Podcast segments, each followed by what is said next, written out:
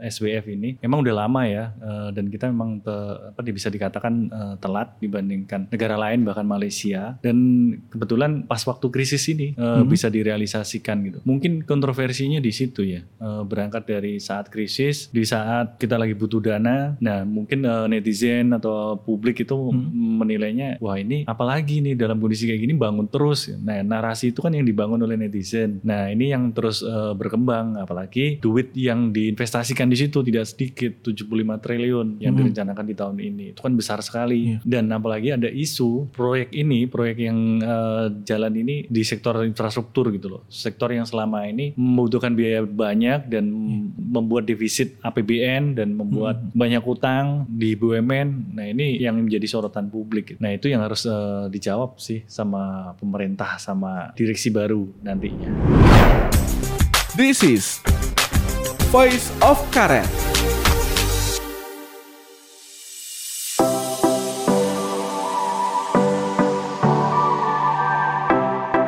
Halo sobat bisnis, kembali lagi di program Voice of Karet, obrolan ringan awak redaksi bisnis Indonesia langsung dari Karet Tengsin. Nah, kali ini saya Ganang Adrian akan memandu obrolan kita di episode kali ini Episode kali ini kita akan ngobrol-ngobrol tentang lembaga pengelola investasi yang baru saja disahkan oleh Presiden Jokowi. Dan kadang juga nggak sendirian karena sudah ditemani sama Mas Hendri Asworo. Beliau adalah jurnalis senior dari Bisnis Indonesia. Halo Mas Hendri. Halo Gana, sore. Apa kabar Mas? Sehat, sehat juga kan ya. Sehat juga. Nah, Mas, ngomongin tentang lembaga pengelola investasi yang baru aja di istilahnya apa ya, disahkan dan dilantik oleh Presiden Jokowi ini uh, mendapat respon yang bisa dibilang netizen tuh banyak yang uh, berkomentar miring, berkomentar negatif tuh mas tentang uh, dipilihnya beberapa orang sebagai yang menjabat sebagai uh, direksi dan juga pimpinan lembaga pengelola investasi. Nah, kekhawatiran yang muncul dari netizen ini adalah khawatir kalau korupsi ini tuh fenomena apa sih mas? Ya uh, LPI atau lembaga uh, apa namanya uh, investasi ini atau SWF SWF ini memang udah lama ya uh, dan kita memang te, apa bisa dikatakan uh, telat dibandingkan negara lain bahkan Malaysia dan kebetulan uh, pas waktu krisis ini uh, hmm. bisa direalisasikan gitu. Mungkin kontroversinya di situ ya uh, berangkat dari saat krisis di saat uh, kita lagi butuh dana di saat apa namanya memerangi COVID-19 Nah, mungkin uh, netizen atau publik itu hmm. menilainya wah ini apalagi nih dalam kondisi kayak gini bangun terus. Nah, narasi itu kan yang dibangun oleh netizen. Iya. Nah, ini yang terus uh, berkembang apalagi uh, duit yang diinvestasikan di situ tidak sedikit 75 triliun yang hmm. direncanakan di tahun ini. Itu kan besar sekali. Iya. Dan apalagi ada isu yang sebelumnya uh, apa namanya? Proyek ini, proyek yang uh, jalan ini di sektor infrastruktur gitu loh. Sektor yang selama ini membutuhkan biaya banyak dan membuat defisit APBN dan membuat hmm. banyak utang di BUMN. Nah, ini ini yang semakin yang menjadi sorotan publik gitu. Hmm.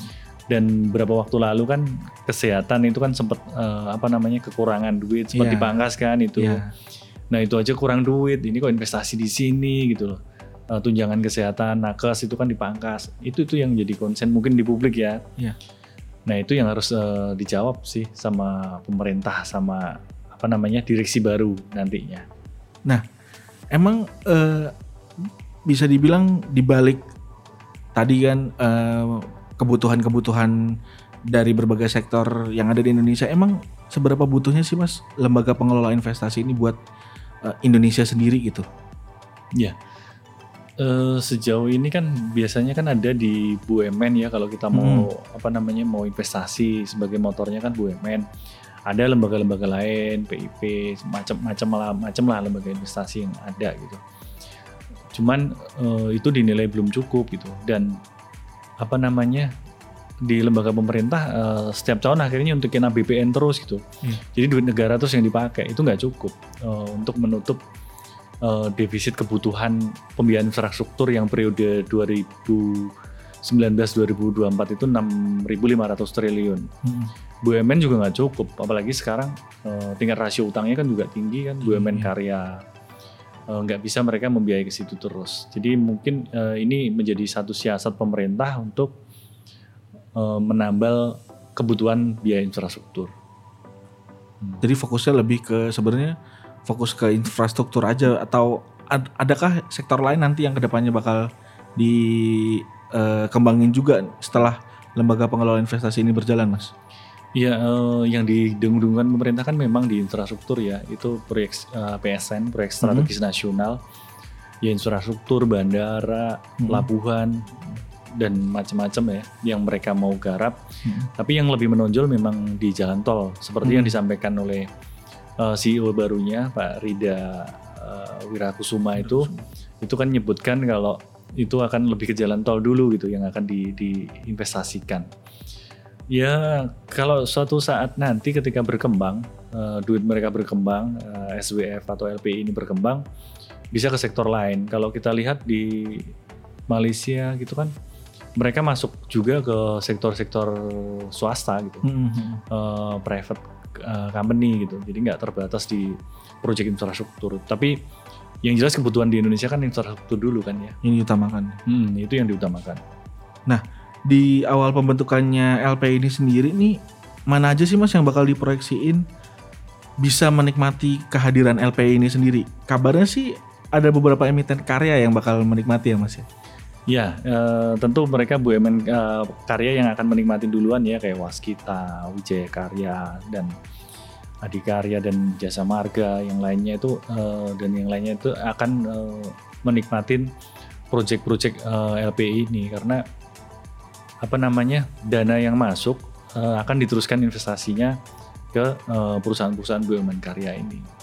Mungkin selama ini kalau apa namanya lembaga investasi lain eh, asing gitu mau Hmm. masuk kan eh, dari apa ya, eh, SWF gitu, Hmm. SWF yang negara lain ke corporate nggak bisa ya nggak mungkin Iya. eh, eh, banyak hal yang nah kalau secara B2B dengan antar SWF ini kan leb- lebih mudah Lebih ya, mudah. lebih mudah apalagi standar standar atau payung hukum standar internasionalnya ada yang udah dibuat di World Bank dari tahun 2005 ya kalau ngikutin itu semua S- eh, SWF akan eh, bisa saling bermitra itu ya Terus eh, salah satu yang banyak dipertanyakan netizen juga nih Mas tentang figur-figur direksi yang diisi oleh sejumlah kalangan perbankan yang bahkan bisa dibilang orang nggak banyak mengenal gitu. Nah ini gimana nih Mas menurut Mas Henry? Ya, memang yang masuk ini dari lima direksi ya. Hmm. Lima direksi ini memang semua rata-rata dari swasta, Ya.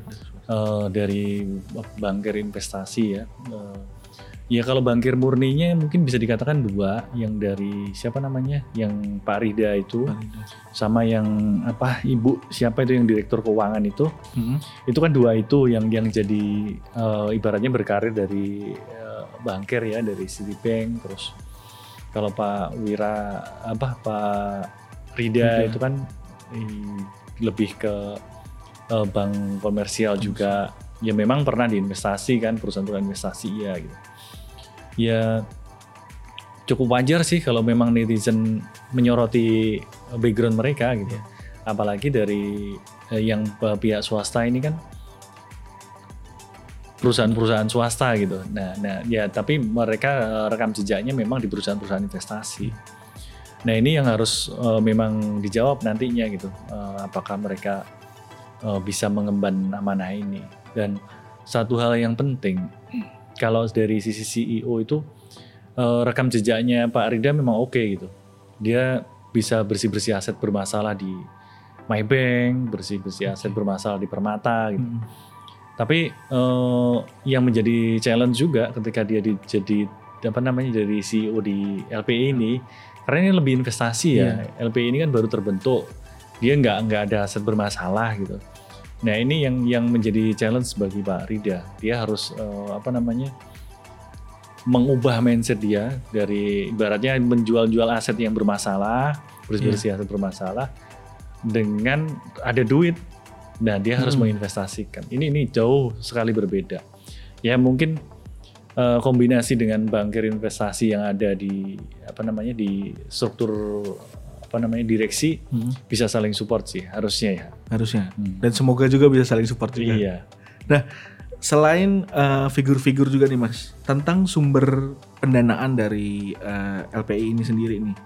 Banyak juga orang mempertanyakan memang dari mana sih? Apakah ini dari eh, Indonesia, dari memang eh, anggaran negara, ataukah dari mana? Dan siapa yang akan berinvestasi?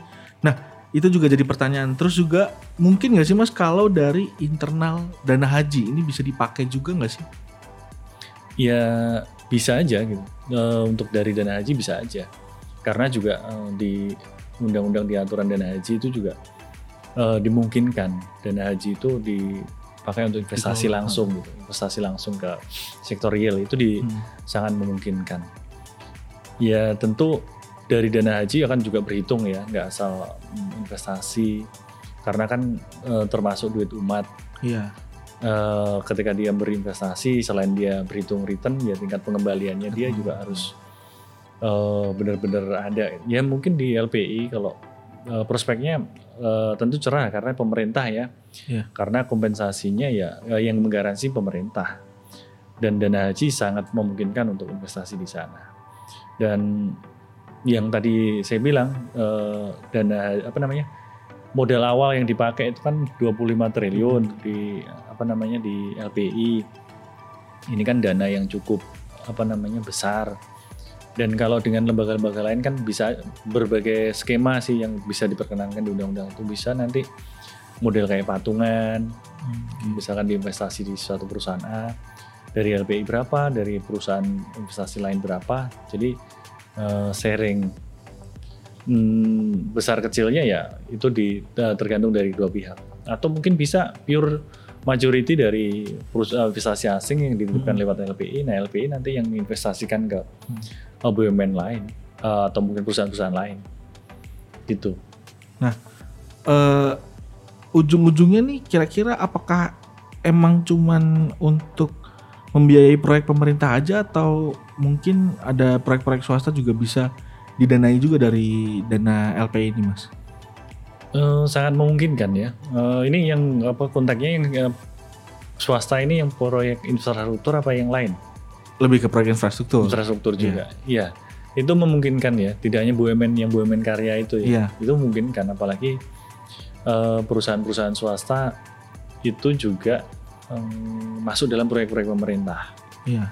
Itu memungkinkan secara bisnis to bisnis ya. Cuman tentu risikonya juga harus diukur. Pastilah eh, LPI akan memperhatikan tingkat apa namanya eh, grid grid dari perusahaan itu dan apa namanya investasi ke depannya proyek yang Hmm. dibiayai itu Hmm. semacam apa gitu.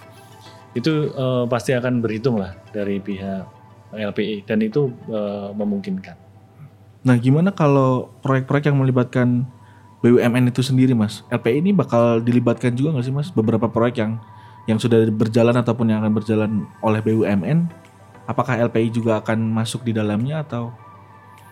iya eh, proyek existing ya maksudnya Iya. Bisa aja eh, apalagi yang kayak proyek existing misalkan di tol hmm, tol Sumatera ya Tahu Sumatera? itu kan masih seribu sekian Mm-mm. kilometer ya itu masih 40 persen itu masih banyak lagi masih panjang lagi kan Masih banyak. dan mungkin ada beberapa proyek yang di Sumatera katakanlah tanda kutip makrak ya Iya. karena pendanaan atau mungkin karena ya pandemi ini Mm-mm. nah itu si LPI masuk bisa jadi biar proyek-proyek itu bisa kembali jalan karena eh, ya cukup ada lah yang yang terhenti gitu nah itu itu eh, LPI bisa masuk jadi apa namanya jadi pendanaan eh, eh, sebagai sumber dananya sebagai sumber dananya. Nah, eh, untuk target sendiri Mas, tadi kan Mas bilang eh, sekian puluh triliun. Di Hmm. tahun pertamanya ini targetnya bisa mencapai berapa sih Mas? Eh kalau dari apa namanya dari 75 triliun itu ya itu kan modal kan belum tentu Modalnya, juga ha. dieksekusi uh, semua cuman dari beberapa project yang jelas yang seperti disampaikan Pak Rida kemarin kan ada sekitar 1,9 US dollar Eh, 1,9 miliar US dollar. Itu yang yang bisa dieksekusi untuk proyek infrastruktur ya BUMN karya. Itu yang jelas sudah hampir berapa ya itu? Sekitar hampir 30 triliun kan. Hmm. Itu yang dari situ aja kan, belum nanti proyek-proyek awal. Yang jelas di awal ini hmm, dari LPI itu yang paling berat ya harus menyusun organisasi. Itu itu itu nggak nggak Iya. nggak gampang dan nggak bisa cepat juga. Bisa bisa jadi mereka mulai bergerak itu ya paruh semester eh, kedua eh, atau di pertengahan tahun. Setengah tahun. Mm. Jadi em, tugas mere- konsolidasi itu yang yang awal dan yang harus dilakukan ya karena tentu mereka harus merekrut apa karyawan juga kan nggak mungkin direksi itu bisa bergerak sebelum ada tim yang ada di LPI itu Tantangannya selain yang tadi Mas bilang LPI di tahun pertama apa aja nih Mas nih? Tantangannya yang jelas tadi konsolidasi tadi Konsolidasi. apa eh, perekrutan tim kayak gitu Iya. terus bikin-bikin apa namanya eh, soal aturan investasi kan selama ini kan masih mengacu pada eh, undang-undang ya undang-undang eh, sama PP PP apa namanya SBM memang udah ada nah itu kan aturan turunannya mereka harus buat kan aturan turunan untuk investasi terus baru setelah itu mereka masuk untuk eh, penjajakan. Tapi sebenarnya hmm, eh, relatif gampang ya. Di- karena ini kan lembaga independen ya. Mm-mm. eh, dibandingkan dengan eh, bisa dikatakan hampir mirip sama korporasi. Jadi akan lebih luas ketika dia melakukan konsolidasi. Dan dia bisa langsung bermanuver juga untuk melakukan pembiayaan. Dengan organisasi baru harusnya akan lebih gampang. Hmm. beda kalau dengan organisasi yang lama Hmm, ada. yang diubah atau Hmm. mungkin melakukan merger antar lembaga itu akan lebih susah melakukan apa menjalankan budaya Hmm. kerja bareng gitu. Kalau ini kan mereka menciptakan budaya kerja. Kerja baru. Nah, jadi eh, itu itu akan menjadi lebih mudah harusnya ya. Eh, menjawab untuk menjawab pertanyaan-pertanyaan netizen tadi nih mulai dari eh, figur direksi, terus juga sumber pendanaan, terus juga komentar negatif dari netizen menurut Mas Hendy sendiri apa yang perlu dilakuin pemerintah atau ah, hanya nunggu nanti sampai pembuktian sampai akhirnya LP ini benar-benar berjalan atau pemerintah perlu ngelakuin sambil berjalan sambil ngesosialisasiin juga ke masyarakat kan supaya orang-orang juga tahu ini loh fungsinya LPI gitu. Iya. Iya selama proses di awal harus terbuka ya, Eh, apalagi kalau di sini kan yang kembali tadi struktur dari direksi memang eh, kebanyakan dari swasta bahkan dari BUMN itu nggak nggak ada gitu Iya. eh, ibaratnya ya mungkin ada yang pernah bekerja di BUMN kayak siapa Pak Arif itu kan pernah gitu. Hmm, tapi kebanyakan pure dari swasta gitu. Ini ini yang yang eh, menjadi challenge dan selama ini kan kadang dari bankir yang bankir bank mandiri itu kan dominan ke mana-mana Iya. gitu ya. Nah yang ini kok nggak ibaratnya oh nggak beda gitu Beda.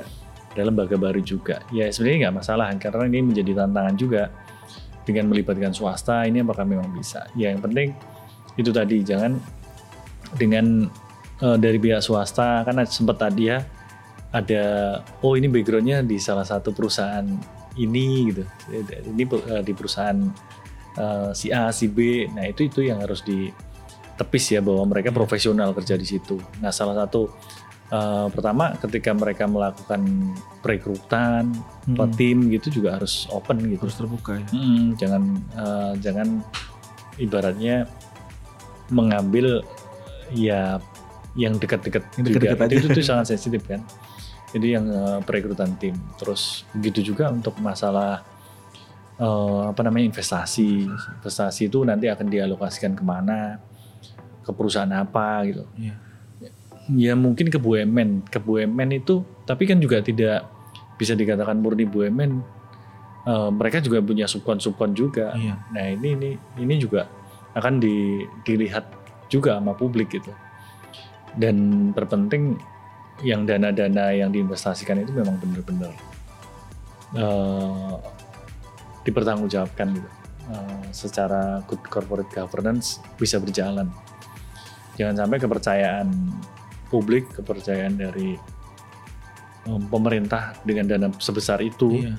itu uh, tidak maksimal gitu kan.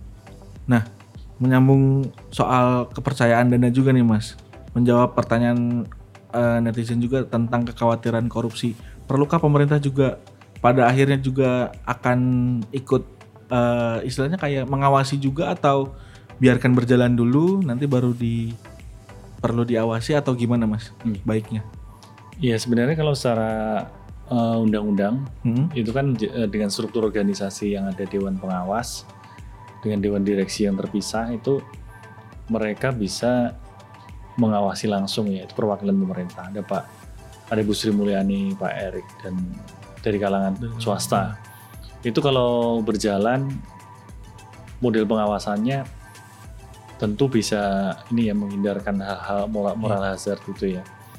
Ya yang terpenting lain eh, lainnya mereka tentu akan melibatkan apa namanya eh, pasti akan ada pihak lain lah ya. Eh, apa namanya pengawas auditor kayak gitu gitu kan.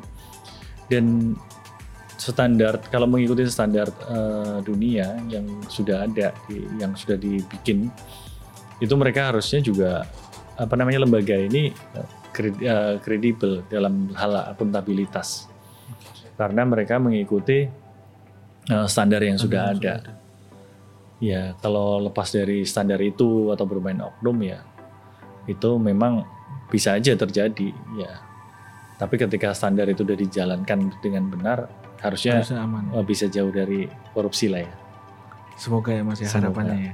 Jangan sampai kayak eh proyek apa yang namanya yang di Malaysia itu Oh, yang iya. M MDG ya. MDG ya. Nah, ya itu eh, apa namanya itu kan mengumpulkan dana besar kan. Iya.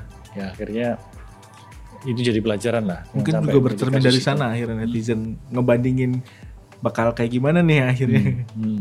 Iya, itu yang apa namanya harus eh, berkaca ke kasus itu ya, yang di Malaysia yang Iya. perdana menteri Najib kemudian berkasus itu ya akhirnya turun, gitu. Oke deh. Itu dia tadi eh, sobat bisnis sedikit obrolan-obrolan kita tentang eh, lembaga pengelola investasi ya. Semoga bisa mencerahkan sobat bisnis yang mungkin selama ini bertanya-tanya tentang LPI ini sempat bingung juga tentang figur-figur yang dipilih oleh Presiden Jokowi. Kenapa orang ini yang dipilih? Nah mungkin itu tadi obrolan tadi udah bisa sedikit mencerahkan dan juga menjawab pertanyaan-pertanyaan dari sobat bisnis kalian. Kalau gitu terima kasih banyak Mas Henry obrolannya. Terima kasih, Ganang. Semoga bisa bermanfaat juga buat sobat bisnis. Dan jangan lupa dengerin terus podcastnya Broadcast di Spotify dan juga di kanal eh, podcast lainnya karena sobat bisnis bisa eh, mendengarkan berbagai obrolan-obrolan seru seputar ekonomi, investasi, dan berita-berita terbaru juga. Dan juga jangan lupa buka bisnis.com untuk informasi-informasi terbaru. Terima kasih Mas Henry. Terima kasih.